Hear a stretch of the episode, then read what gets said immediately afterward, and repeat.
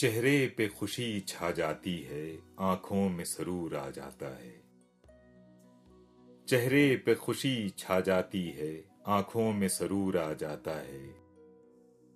जब तुम मुझे अपना कहते हो, अपने पगरूर आ जाता है।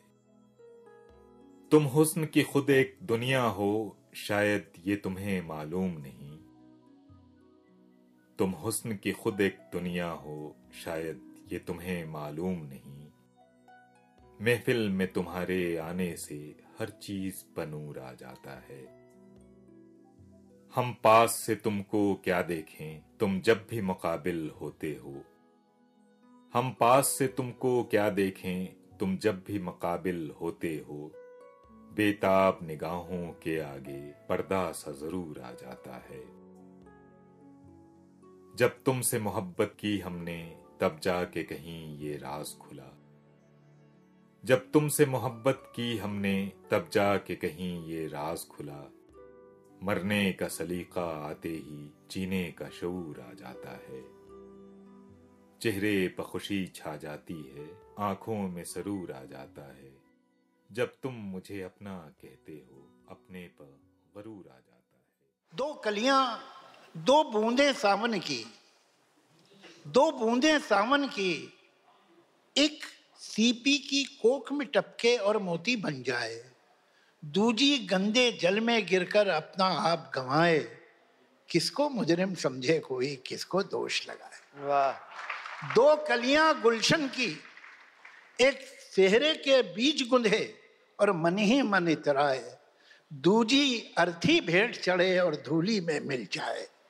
किसको मुजरिम समझे कोई किसको दोष लगाए? दो सखियाँ बचपन की, एक सिंहासन पर जा बैठे रूपमती कहलाए। दूजी अपने रूप के कारण गलियों में बिक जाए। किसको मुजरिम समझे कोई? किसको दोष? ये फ़िल्म का गाना है।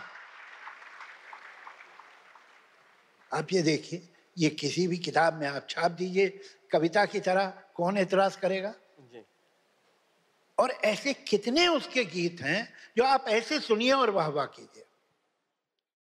अरे उनका गीत है औरत ने जन्म दिया मर्दों को मर्दों ने उसे बाज़ार दिया।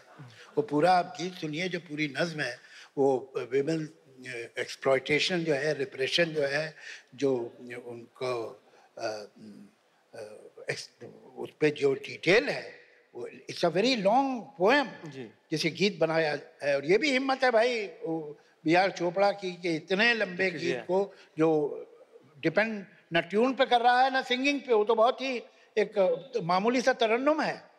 और उसमें उन्होंने उस पूरे गाने को रखा है जिसमें पाँच या छह बंद है। It's a long po song मगर उसमें यही बात बड़े खुल के और बड़े अ, बेबाक अल्फाज में कही गई। उस शायद ये भी एक था उनमें वो क्या है कि एक शेर उनका एक गज़ल का है कि फकीर शहर के तन पर लिबास बाकी है। हाँ, फकीर शहर। फकीर शहर के तन पर लिबास बाकी है। अमीर शहर के अरमा भी कहाँ निकले? वाह वाह वाह बहुत वाह। तो वो जो एक तलखी थी उनकी किताबी का नाम तलखियाँ था और वो जो सरकाजम था और वो जो विच की शार्पनेस थी वो कहीं दिल को लगती थी। अच्छा वैसे आपको एक बात बताऊँ। ये बिल्कुल सच्ची बात है कि जब ये नज्म साहिर ने ताजमहल पे लिखी थी, जो कि आज भी ताजमहल पर इससे बेहतर नज्म नहीं लिखी गई, अब लिखी भी नहीं जा सकती। इसलिए कि जो सबसे ज़्यादा डायनेमिक एंगल है, वो साहिर ने कवर कर लिया। साहिर ने जब ये नज्म लिखी थी, तब तक ताजमहल देखा नहीं था। ये बिना देखे लिखी।